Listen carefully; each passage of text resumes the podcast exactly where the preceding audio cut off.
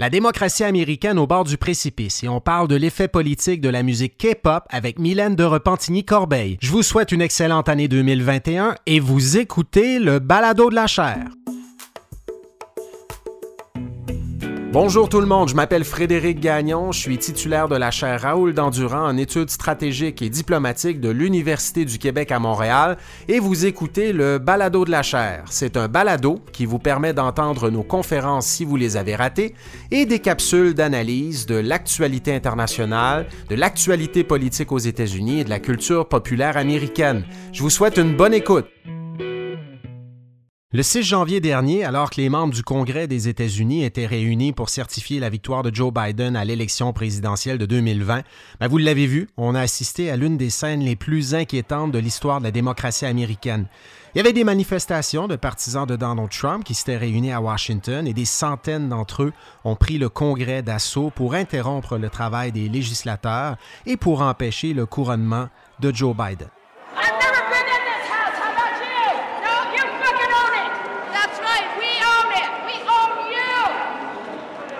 Les enquêtes sur ces événements, euh, qui ont causé au moins cinq morts, ne sont pas terminées, mais plusieurs des personnes arrêtées jusqu'ici étaient membres ou sympathisants d'organisations d'extrême droite comme les Proud Boys ou encore de QAnon, ce mouvement conspirationniste qui juge qu'un État profond tente de voler la Maison-Blanche à Donald Trump depuis le début de sa présidence. Donc des gens qui sont également convaincus que l'élection américaine de 2020 a été truquée. Bon, là, il y a débat à savoir comment on doit qualifier ces événements du 6 janvier. Certains disent qu'il s'agit d'une tentative de coup d'État, d'autres parlent plutôt d'insurrection populaire. Chose certaine, les démocrates et plusieurs républicains maintenant jugent que la rhétorique de Donald Trump, hein, qui affirme depuis des semaines que l'élection de 2020 a été truquée, est en partie responsable de ce qui s'est produit ce jour-là, le 6 janvier. We will never give up. We will never concede. It doesn't happen. You don't concede when there's theft involved. Our country has had enough. We will not take it anymore. And that's what this is all about. Mais une chose est sûre, le 6 janvier montre à tout le moins que la santé de la démocratie américaine s'est grandement détériorée depuis quatre ans. Vous pensez que j'exagère? Ben, parlez-en aux membres du Congrès. Ils ont, elles ont littéralement peur pour leur vie depuis le 6 janvier. Les démocrates, bien sûr, qui se sentent directement visés par les partisans de Trump qui recourent à ce type de violence, mais il y a aussi des républicains qui sont très, très inquiets pour la suite des choses. Hein. On le voit, le Congrès débat actuellement de la nécessité ou non de destituer le président Trump au prétexte qu'il aurait incité ses partisans à prendre le Congrès d'assaut le 6 janvier. Et c'est dans ce contexte que le leader de la minorité républicaine de la Chambre des représentants, M. Kevin McCarthy, a averti cette semaine les élus de son propre parti de ne pas attaquer verbalement leurs collègues qui votent pour la destitution parce que cela pourrait mettre leur vie en danger. Un deuxième exemple qui illustre que la santé démocratique américaine s'est détériorée depuis quelques semaines, c'est ceci. Recent polling shows that 39% of Americans believe the election that just occurred, quote, was rigged. You may not agree with that assessment, but it is nonetheless a reality for nearly half the country. Comme le rappelait le sénateur Ted Cruz au Sénat le 6 janvier, justement, lors des débats sur la certification des votes de l'élection présidentielle américaine de 2020, il n'y a pas moins de 39 des Américains, selon un sondage Reuters, qui sont totalement d'accord ou en partie d'accord avec le fait que l'élection américaine de 2020 aurait été truquée. Forte méfiance envers le système électoral américain, donc, et cette méfiance beau avoir été créée de toutes pièces et alimentée par Trump, son avocat Rudy Giuliani et leurs troupes, il en demeure pas moins qu'elle est une réalité désormais. Euh, ça caractérise maintenant la vie politique américaine. Ça montre, comme je le disais, qu'il y a beaucoup de gens, en fait, qui ne reconnaissent pas la légitimité de Joe Biden, qui, lui, devra gouverner ce pays-là à partir du 20 janvier. Un troisième exemple qui révèle l'évolution des normes démocratiques américaines, c'est cette lettre rendue publique cette semaine par les chefs militaires américains, les membres du comité des chefs d'état-major interarmés pour être plus précis. C'est une lettre qui rappelle que l'armée américaine accepte le résultat de l'élection de 2020 et s'attend à servir sous les ordres du prochain commandant en chef du pays dès le 20 janvier. Et je l'ai nommé déjà, il s'appelle Joe Biden. Il ne s'appelle pas Donald Trump. Donald Trump a perdu l'élection 2020 de nous dire les chefs militaires et on doit reconnaître cet état de fait. Donc, même si ce genre de lettre vise à anéantir tout espoir de ceux et celles qui rêvaient que les militaires aident Trump à conserver le pouvoir par la force, le simple fait qu'on se sente obligé de préciser ça dans une telle lettre, alors que ces choses-là vont habituellement de soi, ben, à mes yeux, ça montre l'ampleur du glissement qui s'est opéré aux États-Unis durant la présidence Trump et depuis l'élection présidentielle de 2020. You see that fence behind me. We can't even get close enough to show you all of the National Guard on Capitol Hill. The scene very different from what it was exactly a week ago. It looks a lot more like the Green Zone in Baghdad. 15,000 National Guard who have been mobilized. Et comme le faisait remarquer Jennifer Griffin, hein, elle est correspondante du réseau Fox News, il n'y a pas moins de 15 000 troupes de la garde nationale américaine qui seront déployées au Capitole en vue de la cérémonie d'inauguration de Joe Biden le 20 janvier. Ça, 15 000 troupes, là, en passant, c'est trois fois le nombre de troupes américaines actuellement déployées en Irak et en Afghanistan. Et ce glissement de la démocratie américaine vers, vers ce type de situation, une militarisation de la société américaine pour préserver les institutions politiques, vers une telle situation d'urgence, ben, ça peut paraître étonnant, mais il faut quand même rappeler qu'il y a plusieurs universitaires qui l'avaient vu venir, qui nous avaient mis en garde contre ce type de, de, scénario, et ce dès l'arrivée de Trump au pouvoir en janvier 2017. Au cours des quatre années de sa présidence, la présidence Trump, il y a eu une véritable vague d'ouvrages et d'articles sur les risques que Trump représente pour la démocratie américaine. Parmi ces écrits, je vous invite à relire, parce que c'est intéressant dans le contexte actuel, trois ouvrages qui nous mettaient en garde contre ce risque de glissement. Le livre de Stephen Levitsky et de Daniel Ziblatt qui s'intitule How Democracies Die, le livre d'Anne Applebaum qui s'intitule Twilight of Democracy, The Seductive Lure of Authoritarianism, et bien sûr un livre dont on parle beaucoup en ce moment parce que cet auteur vient d'écrire un essai d'ailleurs dans lequel il rappelle les mises en garde dont il nous avait fait part dans l'ouvrage dont je vais vous parler. Cet auteur, c'est Timothy Schneider qui avait écrit en 2017 l'ouvrage On Tyranny, 20 Lessons from the 20th Century. Donc ce sont trois ouvrages qui ne sont pas identiques, mais leurs auteurs tirent des conclusions assez semblables. Premièrement, la démocratie américaine n'existera peut-être pas pour toujours. Je pense qu'il faut garder ça à l'esprit et on l'a vu au cours des quatre dernières années. La démocratie américaine évolue, elle peut glisser vers autre chose à tout moment un système autoritaire, une tyrannie et, ou une dictature, ben, pourquoi pas? Ce n'est pas impossible et ça peut paraître alarmiste de dire ce genre de choses, mais ce que nous rappellent les auteurs, c'est que de nos jours, les démocraties ne, disparaissent pas tout à coup, ne disparaissent pas du jour au lendemain en un coup d'éclat suite à une révolution qu'on n'avait pas vu venir.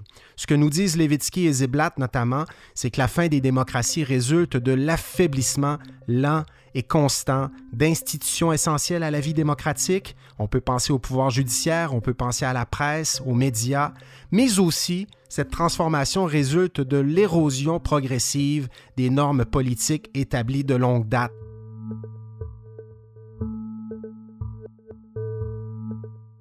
39% des Américains pensent que l'élection américaine de 2020 a été truquée. C'est quand même une transformation importante parce qu'habituellement, on n'était peut-être pas d'accord avec le résultat de l'élection, mais on reconnaissait quand même que notre adversaire avait perdu et on prévoyait dans ce cadre-là une transition pacifique du pouvoir d'un président à l'autre. Et c'est pas ce qui se passe en ce moment. On a affaire à un président, M. Trump, qui ne reconnaît pas le résultat de l'élection, qui alimente le doute quant à cette idée qu'il va quitter le pouvoir ou pas. Et il y a des nombreux partisans, de nombreux partisans qui sont prêts à l'appuyer dans cette initiative et qui sont même prêts à recourir à la violence, comme on l'a vu le 6 janvier, pour que Trump puisse parvenir à ses fins. Troisième conclusion des auteurs dont je vous parlais tantôt, ils nous disent que L'histoire le montre, hein, les leaders à tendance autoritaire. Il y en a eu d'autres dans l'histoire. Les leaders à tendance autoritaire et despotique emploient souvent les mêmes recettes pour parvenir à leurs fins. Ils discréditent le système politique de leur pays et les institutions qui l'accompagnent. Ils font preuve d'hostilité à l'égard de réalités que l'on peut pourtant vérifier à l'aide de faits. Et le tout dernier exemple en date, c'est tout ce que Donald Trump et ses acolytes disent à propos des résultats de l'élection présidentielle de 2020. Il dit, Rudy Giuliani également, qu'il y a eu fraude électorale majeure. Mais ils ne sont pas capables de prouver ça à l'aide de preuves concrètes, mais alimente quand même cette idée et la répète continuellement, ce qui va tout à fait dans le sens de ce que font les leaders autoritaires selon les auteurs dont je vous parle. Ils vont répéter des mensonges si souvent que leurs partisans en viennent à croire à ces mensonges-là. Hein, Répétez-le et ça deviendra dans l'esprit des gens qui vous adorent une réalité incontestable. Et c'est grâce à ce type de stratégie discursive que les leaders dont on parle alimentent la foi envers leur propre personne, ce culte de la personnalité, cet amour à l'égard du chef, et euh, le chef finalement en vient à promettre la lune à ses partisans. Il exagère également sa capacité à résoudre des problèmes complexes quand Trump nous dit I alone can solve it. Je peux tout régler tout seul. I am your voice. Je suis votre voix. Je suis la voix du peuple. Je réglerai tous vos problèmes. Ben, ce qu'il est en train de dire, c'est que lorsqu'il n'est pas capable de régler les problèmes dont il parle, au fond, c'est la faute de quelqu'un d'autre. C'est la faute des autres acteurs politiques, des gens qui ne pensent pas comme Trump, des gens qui s'opposent à Trump. Et dans la logique des leaders autoritaires, ces personnes doivent être vues comme des ennemis, comme des traîtres, des ennemis du leader, mais qui est la voix du peuple, hein. donc des ennemis du peuple par la même occasion. Et comme le dit Anne Applebaum, ça c'est très important aussi, les leaders forts, les leaders autoritaires parviennent à leur fin lorsqu'ils peuvent compter sur des alliés politiques et des alliés médiatiques dont la loyauté rend l'entreprise de ces leaders encore plus efficace et puissante. Le leader n'est rien s'il est seul, il mise sur ses partisans, mais il mise également dans ce système qu'il est en train de transformer sur des alliés qui appuient ce leader, soit parce qu'ils en retirent des avantages personnels, soit, parce qu'ils craignent de tout perdre s'ils n'appuient pas le chef. Et évidemment, là, on pourrait nommer plusieurs républicains qui ont été pris dans cette espèce de, de toile d'araignée durant les quatre années de, de Trump, qui commencent à quitter le navire Trump en ce moment, mais qui, pendant les quatre années, ont fermé les yeux sur bien des choses que faisait le président, même si en secret, il n'était probablement pas d'accord avec, euh, avec certaines orientations du président Trump. Donc, il faut absolument relire ces ouvrages pour mieux comprendre la trajectoire empruntée par les États-Unis au cours des quatre dernières années, et je dirais depuis l'élection présidentielle de 2020 et depuis le 6 janvier, évidemment. Et le 6 janvier n'était probablement pas, malheureusement, la fin de cette histoire. Je pense qu'il va falloir surveiller les événements des prochains jours, et notamment euh, ceux qui se dérouleront à l'approche et durant la cérémonie d'inauguration de Joe Biden à la Maison-Blanche. Celle-ci se déroule le 20 janvier. Il y a des experts des médias sociaux d'extrême droite euh, qui scrutent les comptes de grandes figures de ces mouvements et qui concluent malheureusement qu'il pourrait y avoir d'autres événements semblables à ceux du 6 janvier au cours des prochaines semaines, peut-être le 20 janvier, parce que et peut-être après, parce que même si Donald Trump quitte la Maison-Blanche le 20 janvier, ses plus fervents partisans ne semblent pas vouloir l'accepter, et ils ne l'accepteront peut-être jamais. Et j'irai peut-être plus loin en disant qu'il y a parmi ces fervents partisans des personnes qui sont prêtes à tout, recourir à la violence comme on l'a vu le 6 janvier, ça peut faire partie des options, prêtes à tout pour poursuivre le combat que Trump a mené depuis 2016.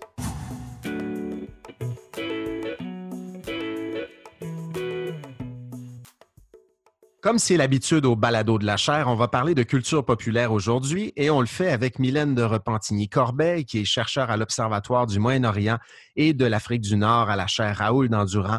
Elle coordonne aussi les activités de cet observatoire. Elle a une maîtrise en communication, concentration communication internationale et interculturelle, et elle a écrit dans le cadre de cette, de cette maîtrise un mémoire sur les discriminations perçues et vécues par les Marocains et Marocaines LGBTQ+, à Montréal. Dans ce mémoire, elle utilisait une approche intersectionnelle et queer pour euh, étudier ces enjeux et elle s'intéresse également aux liens entre art et politique et culture populaire et politique. Et ça fait des semaines qu'elle me dit à quel point le phénomène de la K-pop, la musique pop coréenne, si vous voulez, est fascinant d'un point de vue politique. Donc, j'ai dit, Mylène, il faut que tu viennes nous en parler au balado de la chair et elle a gentiment accepté. Bonjour, Mylène. Allô Frédéric. Comment ça va? Je suis tellement contente d'être là. bonne année. Bonne année 2021. Euh, on est en 2021, mais c'est en 2020 que tu m'as parlé de la K-pop. Euh, écoute, j'ai été assez euh, impressionné par ta fascination pour ce phénomène. Tu en écoutes la K-pop, tu en manges. Tu nous expliqueras un petit peu pourquoi tu en es venu à, t'intéresser autant à ce phénomène-là. Mais peux-tu nous rappeler, juste pour commencer, c'est quoi la K-pop? Parce que je suis pas sûr que nos auditeurs, auditrices sont très, très familiers avec le phénomène. Oui, euh, donc je suis particulièrement excitée parce que je pense qu'il y, y a un intérêt politique, euh, social, euh, même, même sexologique de la K-pop, mais je suis en effet une fan finie de K-pop, donc c'est euh, vraiment, euh, vraiment avec plaisir que j'en parle aujourd'hui. Donc, qu'est-ce que la K-pop? Donc, le K réfère à Korean, à Corée, à Corée, donc c'est la pop coréenne. Et l'essor de la pop coréenne est assez récente, c'est un peu à l'image de l'essor de la Corée du Sud de manière générale. Euh, sous la dictature de Park Jong-hee. Et petite parenthèse, je suis désolée pour ma prononciation coréenne. Probablement que tous les noms vont être euh, dits tout croche. Je m'en excuse à l'avance. Je ne pense, pas, euh, que je vais être meilleure, Mylène, donc okay. pardonné. Merci, merci. Donc, euh, sous la dictature de Park Chung-hee, dans les années 70-80, les seules chansons en Corée qui avaient, euh, qui pouvaient être, euh, qui pouvaient être diffusées, c'est des, soit des chansons patriotiques, soit des ballades qu'on appelle kayo. Donc, donc c'est assez récent parce que même la pop coréenne en soi a émergé à la fin des années 90, même, euh, même avec un... Il y a eu un certain essor à la fin des années 80, début des années 90, mais encore là, a subi une vague de censure parce que euh, parce que c'est encore un gouvernement militaire au pouvoir et qu'il y avait une forme de, répression des mouvements culturels. Et donc, l'émergence, l'essor de la pop coréenne est vraiment au début des années 90. Euh, avec le premier gouvernement démocratique qui offre euh, un assouplissement politique et qui permet euh, l'émergence de ces mouvements-là culturels. Et ce qui est particulier avec la K-pop, c'est qu'on peut vraiment identifier le début exact mhm. de la K-pop. Euh, il y a même une date précise parce que euh, le premier groupe de K-pop est South Asian Boys qui, en 92, fait une, une performance dans une émission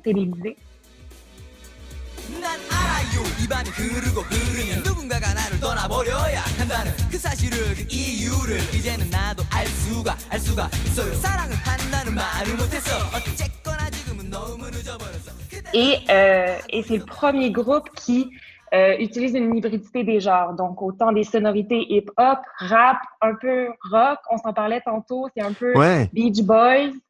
Euh, Beastie Boys, j'entends, j'entends un peu de Beastie Boys là-dedans. J'entends, bon, une guitare électrique qui peut rappeler la guitare rock américaine. 92, on est au début du mouvement grunge aux États-Unis aussi. Euh, c'est le début d'MTV. Je pense que tu vas nous en parler. Mais j'invite les gens à aller regarder des vidéos de Seo Taiji. Et pour ceux et celles qui connaissent bien la culture populaire américaine, on y voit vraiment des, on y voit vraiment des parallèles importants. Mais excuse-moi, je te, je te laisse continuer.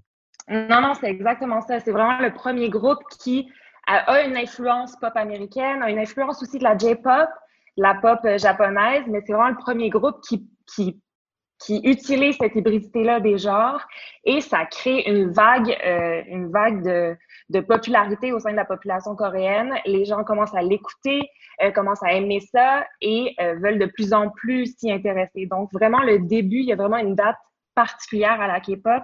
Un symbole de fierté nationale aussi, hein?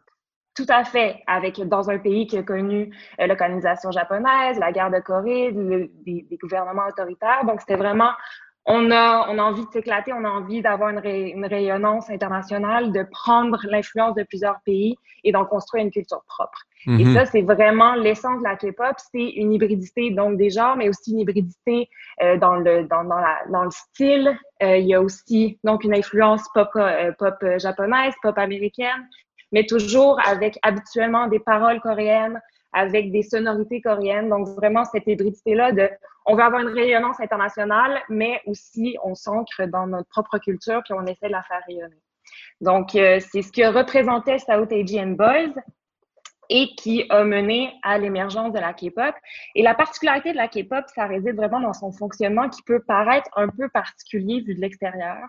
C'est des agences, euh, des agences qu'on appelle les Entertainment Powerhouses. Mm C'est des agences euh, de divertissement qui créent les groupes. Et il y a trois principales agences qu'on appelle les Big Three. La première, c'est SM Entertainment, qui est fondée en 95 par Sue Manby, qui est un chanteur, DJ, animateur télé coréen. Et pourquoi on parlait de MTV, c'est que, euh, c'est que ça, So Man Lee a fait des études en génie électrique en Californie. Et quand il est euh, en train de faire ses études, est fasciné par MTV mm-hmm. et a envie de leur produire, de retourner en Corée et de reproduire un peu ce, ce, ce, ce phénomène-là, mais dans une perspective coréenne. Donc, il y a vraiment cette volonté-là de reproduire euh, MTV et le, l'entertainment autour de la musique aux États-Unis. Puis je veux pas trop exagérer les, liens qu'il peut y avoir entre euh, la culture américaine et ce phénomène dont tu es en train de nous parler. Mais ce système des agences, ça me rappelle, euh, bon, American Idol, ces choses-là. Est-ce que je me trompe? Ah non, c'est exactement ça. Oui, ouais, ouais. c'est vraiment des, des On trouve des talents, on crée des, talents taillés sur mesure en souhaitant euh, rejoindre évidemment un vaste marché, hein, des, des, foules et des foules, des millions d'auditeurs, d'auditrices qui contribueront au succès des agences par, par, le, même, par le fait même. Euh, donc, il y a toute une mise en marché de ça, fabrication de, de ces artistes-là finalement.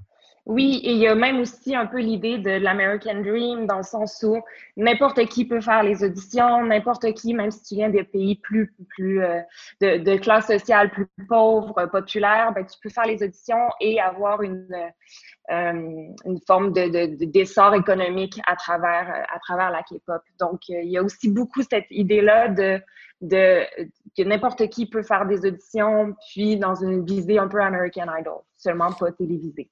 Donc, ces agences euh, dont tu nous parles, il y en a quelques-unes? Oui, donc il y a SM Entertainment, il y a YG qui est fondé en 96 par l'un des membres de Saout Boys. YG, c'est l'agence de Psy, de, Psy, le, chanteur de Gangnam Style. Open Gangnam Style! Ça, je pense que tout le monde le connaît. Oui, c'est ça. Je me suis dit, je vais essayer de faire des parallèles. Celui qu'on connaît, c'est Psy. Et euh, petite funny fact euh, de Gangnam Style, c'est vraiment une, une, une référence au quartier de Gangnam, qui est le quartier, euh, c'est le centre-ville de Séoul, et c'est une satire de l'élite, de l'intelligentsia économique de, de, de, Séoul. Donc, c'est vraiment une... Si on réécoute le clip avec cette perspective-là, on voit la satire là-dedans. Et le dernier des Big Three, c'est JYP, qui est euh, fondée en 97 par un ancien chanteur, euh, Park Ji-young. Et il y a une quatrième agence qui a émergé dans les dernières années qui s'appelle Big It Entertainment. Et pourquoi elle a gagné en popularité, c'est avec le succès de son plus gros groupe qui est BTS. Son plus gros probablement. ou ton groupe préféré? Les deux. J'avoue, j'avoue, les deux. Euh, c'est définitivement mon groupe préféré, mais c'est aussi le plus gros groupe en ce moment qui euh, fracasse tous les records. Euh, et donc qui, qui, a gagné en popularité avec la popularité de. Et là, et là je te promets, Mylène, il y aura des extraits sonores de K-pop dans ce ah. balado. D'ailleurs, on en écoute un de BTS maintenant.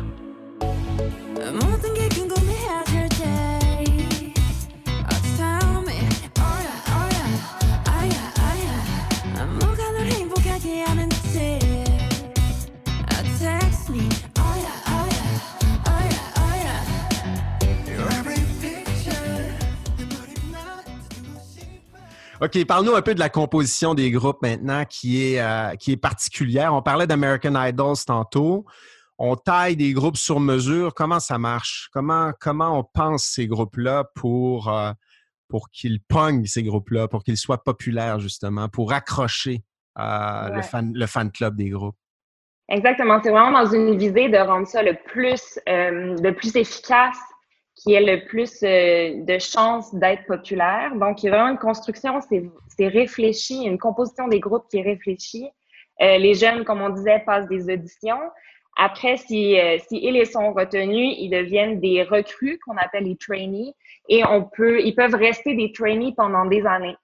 Euh, avant qu'il y ait une composition des groupes. Il y a plusieurs trainees qui ne seront jamais recrutés dans des groupes non plus. Donc, euh, même si on passe la première étape des auditions, ça se peut qu'on passe pas l'étape de, de, faire partie d'un groupe.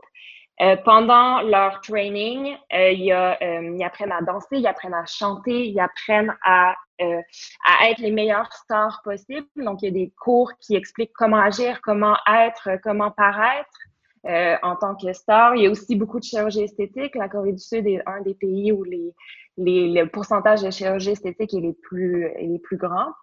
Donc, il y a vraiment, on essaie de construire comme un produit. C'est vraiment mm-hmm. pensé comme les, les, les industries, euh, les industries manufacturières. C'est pensé, on construit un produit et qui est le plus efficace et qui a le plus, le plus de propension à devenir populaire par la suite. Et chaque membre a un rôle précis dans le groupe. Il y a le leader, il y a le visual, qui est celui qui est supposé être le, le plus beau, qui représente, qui est l'image du groupe. Il y a le lead et le main dancer, il y a le lead et le main singer. Bref, chacun a un rôle très défini et c'est souvent des groupes qui euh, qui sont entre, en moyenne entre 4 et 12 membres, mais ça peut même aller jusqu'à 20 ou à 25. Donc, c'est un peu bizarre de notre regard des aussi gros groupes, mais c'est habituellement beaucoup de personnes qui, qui, font partie des groupes. Cette façon de concevoir les groupes, là, avec un rôle attitré à chacun, encore une fois, ça rappelle, euh, bon, toute la structure des boys bands aux États-Unis. Moi, je me, bon, je vais trahir un peu mon âge, mais quand j'étais petit ou plus jeune, le gros groupe qui ressemblait à ça, c'était New Kids on the Block. Mm-hmm. Et chaque membre des New Kids on the Block avait, comme les groupes dont tu nous parles, un rôle. Euh, il, y avait, il y en avait qui étaient un petit peu plus leader lorsqu'on chantait des ballades. Quand les, quand les chansons étaient un peu plus rythmées, c'était un autre membre du groupe qui, euh, qui était un petit peu la vedette. Euh, donc, c'est un groupe, mais les membres du groupe ont une individualité aussi, puis on essaie de miser là-dessus pour accrocher, encore une fois, le plus grand nombre de personnes possible. Et donc, la K-pop, c'est très populaire, extrêmement populaire. Qu'est-ce qui explique la popularité de la K-pop selon toi? Euh, on parle souvent de vague coréenne pour parler de la popularité justement de, de la culture coréenne. Moi, je parle beaucoup aujourd'hui de la K-pop, mais la vague coréenne, c'est aussi les K-dramas, donc les séries euh, télévisées américaines. C'est les films. On pense à Parasite qui a gagné l'Oscar en 2020. Euh, c'est aussi la gastronomie, l'apprentissage de la langue. Euh, c'est vraiment à toutes les facettes, beaucoup les jeux vidéo aussi, mm-hmm. euh, de plus en plus populaires en Corée. Donc, c'est vraiment toutes les, les, facettes de la culture. Et cette vague coréenne-là, on l'appelle la Hallyu en coréen, qui, qui représente la popularité de l'industrie divertissement en Corée. On associe deux vagues dans la vague de Hallyu. Il y a la Hallyu 1.0 qui est environ entre 97 et 2007, et la Hallyu 2.0 qui est de 2008 à aujourd'hui. Et euh, ce qui distingue un peu la première, euh, principalement la deuxième de la première, c'est vraiment les réseaux sociaux et la technologie. Mm-hmm. C'est ça qui a mené à cette popularité-là parce que pendant la première, euh, la première partie, la Hallyu 1.0, euh, ça connaît une, une, une, popularité, mais principalement au sein des pays limitrophes, donc euh, au Japon, en Chine, en Asie du Sud-Est, mais ça franchit pas les frontières euh, asiatiques, ce qui a mené, ce qui a permis la deuxième vague est vraiment une internationalisation du phénomène, c'est les réseaux sociaux et c'est central. Je vais en parler probablement tantôt, mais c'est vraiment central à, à cette popularité-là. Il y a plusieurs éléments qui, qui, qui permettent d'expliquer la popularité de la K-pop.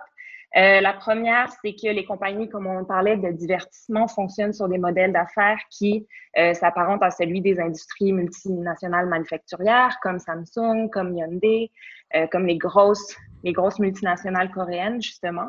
Ça a une, vraiment une visée foncièrement capitaliste de création d'un produit qui est pensé pour avoir le plus de consommateurs possible. Donc, mm-hmm. c'est vraiment dans cette, dans cette, dans cette visée-là. La deuxième raison, c'est l'hybridité. J'en parlais tantôt. Donc, l'hybridité des genres, l'hybridité dans le style, l'hybridité dans le processus aussi. Euh, les performances sont construites avec une vocation internationale. On y inclut des producteurs, des compositeurs étrangers. On inclut des mots en anglais dans les chansons. Il y a quelques groupes qui font même des chansons entièrement en anglais. Je mm-hmm. pose la question, qu'est-ce que la qu'est-ce que la spécificité de la K-pop si les chanteurs chantent en anglais? Ouais. ça, c'est une autre question. Et ça permet de rejoindre aussi, hein? Ça permet de rejoindre un petit peu plus aussi. Parce que bon, c'est, cette musique devient un, un, objet de fierté nationale, mais on en a parlé de ça aussi. Ça devient un outil de soft power pour la Corée du Sud, hein? Une façon de diffuser à, à une population, à, à un public de masse, une culture qui serait peut-être pas aussi connue autrement. Est-ce que je me trompe? Ah, tout à fait. C'est vraiment un outil euh, politique, la culture, euh, c'est ce mouvement-là de popularité. Il y a un investissement du gouvernement dans les, euh, dans les, dans les agences, dans les compagnies de divertissement pour promouvoir la culture coréenne. D'autant plus qu'il y a une volonté de, de, de, promouvoir la Corée du Sud versus la Corée du Nord. Pendant plusieurs années après la guerre, après la, la, partition de la péninsule coréenne, après la guerre de Corée, il y avait un peu une rivalité, ben un peu, une grande rivalité entre, les, entre le Nord et le Sud. Et c'est lequel va plus s'affirmer et montrer que c'est eux qui ont, qui ont raison et c'est eux qui devraient être le vecteur de réunification. Donc, il y a aussi une volonté de, promouvoir la culture, d'un essor économique, mais aussi d'être de, le, le, bon, le bon des deux, celui qui mérite une reconnaissance à l'international. Donc, c'est vraiment un outil de soft power. Est-ce que tu peux nous donner quelques chiffres qui illustreraient la, la, popularité, l'ampleur du phénomène de la K-pop aujourd'hui? Oui, en fait, c'est ça. C'est pourquoi les euh, pourquoi ça, ça, a eu une résonance internationale autant grande. C'est vraiment les réseaux sociaux et les technologies. Et pourquoi c'est pertinent, c'est que la première, c'est que c'est facilement accessible partout dans le monde et il y a une diffusion rapide. Euh, il y a une possibilité de traduction et de sous-titres qui contre la, la, barrière langagière. Il y a la participation des fans. Les fans sont très importants. On va peut-être en parler tantôt. Euh, qui peuvent commenter, discuter, créer des vidéos, reproduire des danses. Et pour quelques chiffres, donc en 2019, 6,1 millions de tweets concernaient la K-pop. Et sur les 10 vidéos les plus vues en 24 heures sur YouTube, 8 d'entre elles sont de groupes de, de K-pop, essentiellement Blackpink et BTS. BTS a, euh, a le record de le, de, du, plus nombre, le, du plus grand nombre de vues en 24 heures, qui était, si je ne m'abuse, à 101 millions. Pour 101 millions. Wow. En 24 heures. Quand même. Ouais. Donc, voilà. 101 millions de vues sur YouTube. Ce que ça veut dire, ça, c'est qu'il y a énormément de gens qui écoutent de la K-pop, tu en fais partie, euh, et tu sais que je, je, raffole de politique américaine et j'ai remarqué qu'il y a beaucoup de fans de K-pop aux États-Unis, euh, des fans qui ont fait la manchette durant la dernière campagne électorale de 2020, lors des manifestations de Black Lives Matter aussi. Euh, mm -hmm. Peux-tu nous expliquer un petit peu comment les fans de la K-pop aux États-Unis ont influencé ces grands événements de la politique américaine. J'ai cru voir passer ça. Est-ce que je me trompe en, en, disant aujourd'hui que ces fans de la K-pop aux États-Unis ont quand même sont fait entendre durant cette campagne électorale au cours des derniers mois de politique américaine aussi?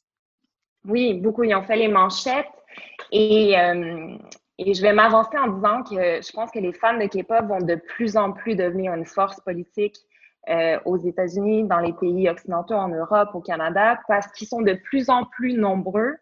Et je vais expliquer pourquoi ils ont, la mobilisation sociale est, plus, euh, est plus, ils sont plus propices à une mobilisation sociale, mais ils sont de plus en plus nombreux et ils ont vraiment des, mécanismes et des outils qui leur permettent cette mobilisation-là. Et pendant la campagne électorale américaine, les manifestations de Black Lives Matter, ils ont été particulièrement vocaux. Euh, pourquoi les, les fans pourquoi c'est important les fans de K-pop, c'est que, comme je disais, la stratégie marketing des, des, des agences est pensée selon l'implication des fans. Et les fans s'impliquent euh, personnellement dans, euh, dans la promotion de leur groupe.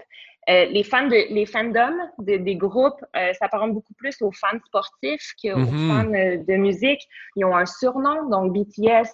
Le, les surnoms des, des fans, c'est ARMY, Blackpink, c'est Blinks, euh, Stray Kids, c'est Stay. Donc, ils ont vraiment un nom, ils ont un sentiment d'appartenance, ils ont un surnom, ils ont un chant, ils ont un lexique, il y a des termes propres au groupe, il y a des couleurs, il y a des slogans. Donc, c'est vraiment, un, il y a vraiment un sentiment d'appartenance et identitaire aux fans. Et c'est vraiment pensé comme ça. Euh, toute la formation de ce, de ce fandom-là est, euh, est vraiment de pair avec la, la, avec la création de, du groupe, donc, une création d'un fandom il y a un esprit de corps, ces fans se tiennent, euh, se tiennent bon, ensemble, si je peux m'exprimer ainsi. Et lorsque ces fans, ces groupes de fans décident qu'une question politique euh, représente un problème ou est en désaccord avec la position politique d'un parti ou d'un autre, ben, ce fandom se fait entendre, si je comprends bien. C'est ce qu'on a vu durant la campagne électorale américaine, entre autres. Exactement. Ils ont fait plusieurs actions. On peut penser à la fermeture, la fermeture de l'application iWatch Dallas, qui était une application de la police de Dallas qui visait la recherche d'informations sur les manifestants manifestantes de Black Lives Matter. Et euh, pourquoi ils ont réussi à la fermer? c'est qu'ils l'ont bombardé de vidéos de K-pop, de fan cam qu'on appelle, des, vidéos de leur, de leur, de leur idols, de leur, de leur groupe préféré. Et l'application est devenue bombardée de ce, type de vidéo-là, la rendant désuète, inutile, parce qu'il n'y avait plus la recherche d'informations sur les manifestants. Il y a un peu l'équivalent qui est arrivé avec les hashtags White Lives Matter et Blue Lives Matter. Pendant le pic de ces manifestations-là, quand on cliquait sur ces hashtags-là, c'était juste des vidéos de K-pop, c'était juste des vidéos de performance de leur groupe. Il n'y avait plus euh, la possibilité des personnes qui voulaient utiliser ces hashtags-là pour se rassembler, pour donner de l'information. C'était noyé dans plein de vidéos de, K-pop et de, et de, danseurs. Il y a aussi euh, les fans de BTS, justement, qui ont euh, amassé un million de dollars en soutien à Black Lives Matter, qui ont fait une donation, qui est l'équivalent du montant que BTS a, euh, a, donné au mouvement. Et on peut penser aussi à la fausse réservation de billets pour le rallye de Trump à Tulsa, en Oklahoma, qui est en partie ou peut-être même grandement dû aux fans de K-pop qui se sont mobilisés pour réserver ces billets-là et, euh, et se présenter par la suite. Donc, euh, donc les, les, fans de K-pop s'impliquent en politique américaine. Euh, pourquoi? Pourquoi? Parce que bon, c'est vraiment un phénomène culturel au départ. Et quand on écoute les chansons de K-pop, ben, je ne les ai pas toutes écoutées, j'en ai pas écouté autant que toi, mais à première vue, il ne semble pas y avoir de contenu très, très politique dans certaines paroles, si je peux m'exprimer ainsi. Mais en même temps, les fans de K-pop s'impliquent politiquement, comme tu l'as expliqué. Donc, pourquoi? Qu'est-ce qui fait, qu'on bascule d'un phénomène culturel et d'une chanson sans contenu politique à un engagement politique de la sorte? Mm-hmm. Tout à fait. Ça peut paraître même un peu contradictoire parce que euh, historiquement et encore aujourd'hui, les groupes de K-pop, les membres de K-pop se mobilisent pas du tout politique. Ils doivent même être le plus neutre possible pour rayonner à l'international, pour avoir le plus de fans possible, ils doivent pas prendre position. Donc, euh, leur engagement, l'engagement politique des fans est pas est pas du tout dû à l'engagement politique des groupes et des membres de K-pop. Et même au contraire, il y a une, une, un historique d'appropriation euh, culturelle et de mhm. colorisme au sein des groupes de K-pop qui est encore actuel. Euh, cet été, il y a un des groupes NCT qui a fait, euh, qui a fait scandale parce que dans leurs vidéos, euh, ça pouvait s'apparenter à une mosquée où ils dansaient sur des tapis de prière. Donc, il y a encore beaucoup de scandales liés à l'appropriation culturelle. Et donc, c'est vraiment deux choses distinctes. Il y a à la fois les groupes, mais les fans ont une identité propre, une volonté propre et un contexte social et historique qui fait en sorte que c'est ces fans-là qui se mobilisent malgré la neutralité, entre guillemets, des, membres de K-pop. Euh, et donc, pourquoi ils sont particulièrement euh, mobilisés socialement et politiquement? Il y a plusieurs raisons. La première, selon moi, c'est que l'intérêt de la K-pop en Occident a d'abord débuté dans les diasporas coréennes. Euh, diaspora assez importante parce que, comme je le disais, euh, il y a eu des vagues d'immigration dues à la colonisation japonaise, dues à, euh, la guerre de Corée, dues aux, aux, différents gouvernements autoritaires qui ont suivi qui ont suivi la guerre. Donc, il y a eu des vagues d'immigration, donc qui a mené à des diasporas coréennes en Occident et aux États-Unis notamment. Et l'intérêt pour la K-pop est né dans, dans les diasporas coréennes pour par la suite se répondre au sein des communautés euh, racisées et migrantes et donc qui sont davantage marginalisées, davantage sensibles à des enjeux sociaux, raciaux, euh, qui, euh, qui, qui, sont beaucoup plus sur la, la, branche gauche du spectre politique mm-hmm. et donc qui, qui de facto sont beaucoup plus sensibles à ces enjeux-là. La deuxième raison, c'est que ben, l'intérêt pour d'autres cultures et, la, et des langues engendre une plus grande sensibilité à la diversité culturelle, parce que notamment, il faut s'intéresser à d'autres sources médiatiques et culturelles pour en apprendre sur les groupes. Il y a aussi le fait que quand tu aimes un groupe, ben, tu veux savoir, euh, tu veux savoir un peu plus sur la culture coréenne, sur la politique coréenne, sur la géopolitique de la région. Donc, il amène une, une plus grande ouverture et euh, sensibilité à d'autres cultures. L'autre raison, c'est que, comme je l'expliquais, il y a une forte mobilisation des, des utilisations des réseaux sociaux qui sont les plateformes de choix à la fois de la K-pop, mais à la fois de la mobilisation sociale. Et donc, les fans de K-pop ont déjà des tactiques qui peuvent être pertinentes pour la mobilisation sociale. On pense à l'achat de billets. Pour acheter des billets pour des, des spectacles de K-pop, il faut être très rapide. Ça va vite. Ça relève, oui, oui. Et, et tu as fait, et tu en parles d'expérience, j'imagine? ben non, parce que je suis devenue une fan en plein milieu de la pandémie. Ah, c'est vrai, c'est vrai. C'est vrai, c'est vrai. Donc, il n'y a pas de spectacle en ce moment, mais il y en aura un jour. Quand on sera vacciné, j'imagine que tu vas être devant ton ordinateur à essayer d'acheter des billets. Lorsqu'un de ces bands viendra à proximité de Montréal ou à Montréal. Et même, je pense que je suis prête à acheter un billet d'avion pour aller en Corée les voir. Ah oui, à ce point. Hein? Ah, vraiment. tu as, eu la piqûre. Ah, complètement, complètement.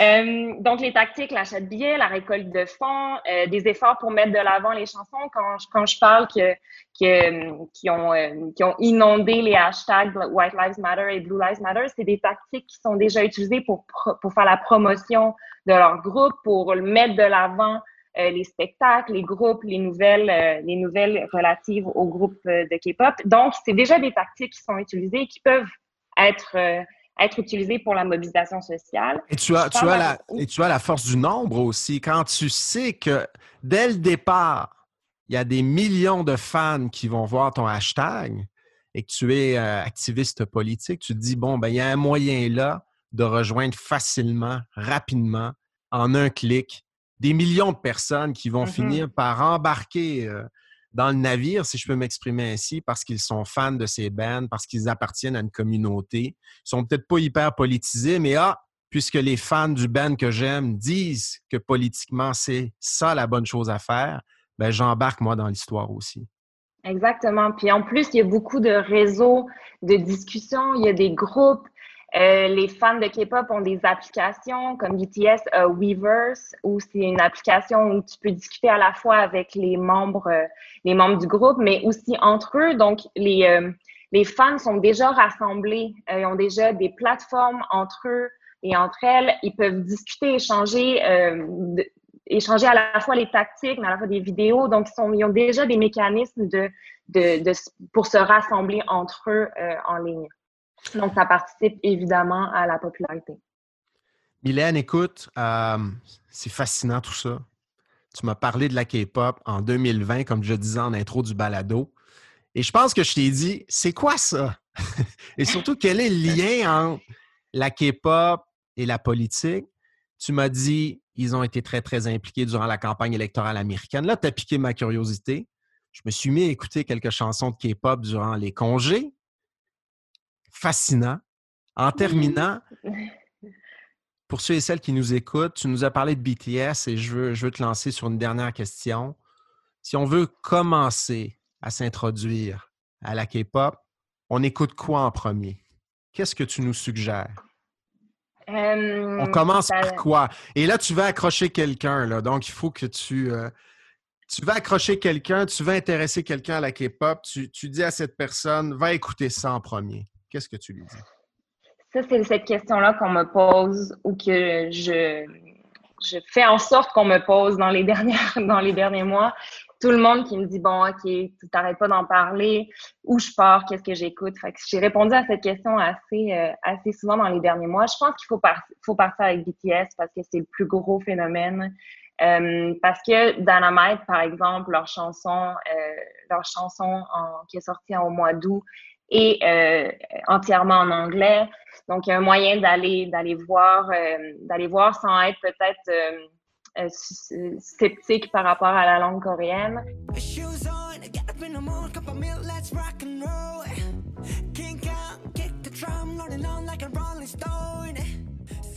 Donc, je pense que c'est aller voir, aller voir BTS, notamment parce que BTS a vraiment une partie, il y, y, a plusieurs rappeurs il y a des chanteurs, c'est vraiment représentatif de, l'hybridité. De, l'hybridité, euh, de la composition des groupes un peu typiques de, de pop, de K-pop. Euh, si on aime le rap, si on aime plus le rap, on peut aller écouter aussi les chansons de, de trois des membres de, de, trois des membres de BTS qui sont des rappers, qui ont aussi une carrière solo, qui font aussi leurs propres chansons, qui chantent euh, dans leur langue, dans leur dialecte d'origine. Euh, qui sont qui viennent de, plusieurs villes en Corée, donc qui ont vraiment un, sentiment identitaire propre et donc qui est représentatif aussi du mouvement de rap, de vraiment appropriation, de, de contestation de d'identité. Donc, si on aime plus le rap, si on aime plus les ballades, il y a aussi les chanteurs qui, euh, qui peuvent faire des ballades. Euh, il y a des trucs un peu plus pop, euh, il y a des, plus, des trucs, des chansons un peu plus rock. Donc, il y a une mhm. diversité de, de styles, de genres qu'on peut retrouver dans BTS. L'équivalent de BTS au féminin, c'est Blackpink, qui a aussi euh, gagnants en popularité, qui a fait euh, un spectacle à Coachella, euh, l'année dernière, l'année d'avant. Et donc, c'est un peu l'alter ego féminin, c'est Blackpink. Elles sont uniquement quatre, dont une qui est d'origine thaïlandaise et deux qui ont grandi en Australie. Donc, il y a aussi beaucoup cette internationalisation-là dans le groupe. Sinon, il y a plein d'autres groupes. Euh, si on veut aller plus dans les racines, je pense que c'est pertinent d'aller écouter et Boys.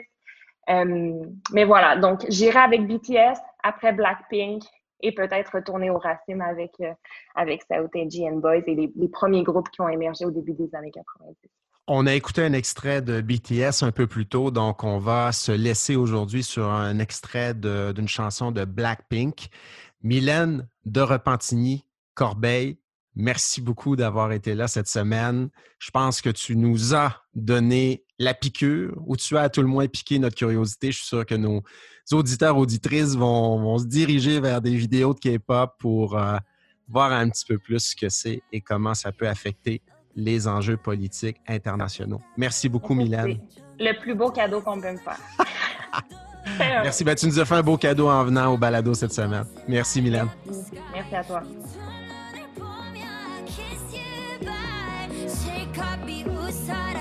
Johnny Girl.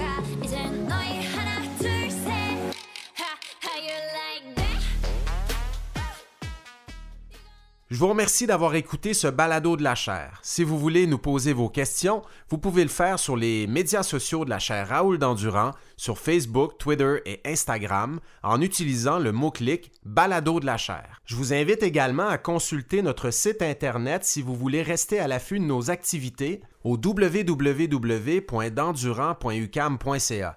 Et sur ce site Internet, vous pourrez aussi vous abonner à notre lettre d'info de la chaire.